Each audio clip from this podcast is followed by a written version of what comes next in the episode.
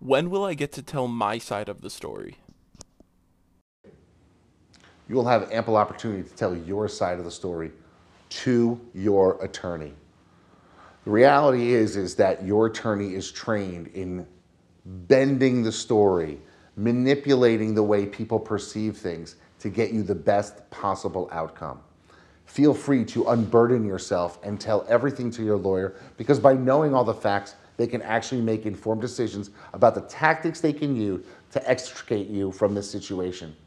But realize that if you go to trial, if you have a hearing, you may not get to present all of the facts that happen there because it may not actually be in your best interests.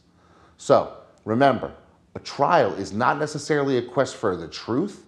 It's a quest to determine whether or not you are guilty or not guilty according to the law. Guilty or innocence is a whole nother calculation, and we don't deal with that in a trial.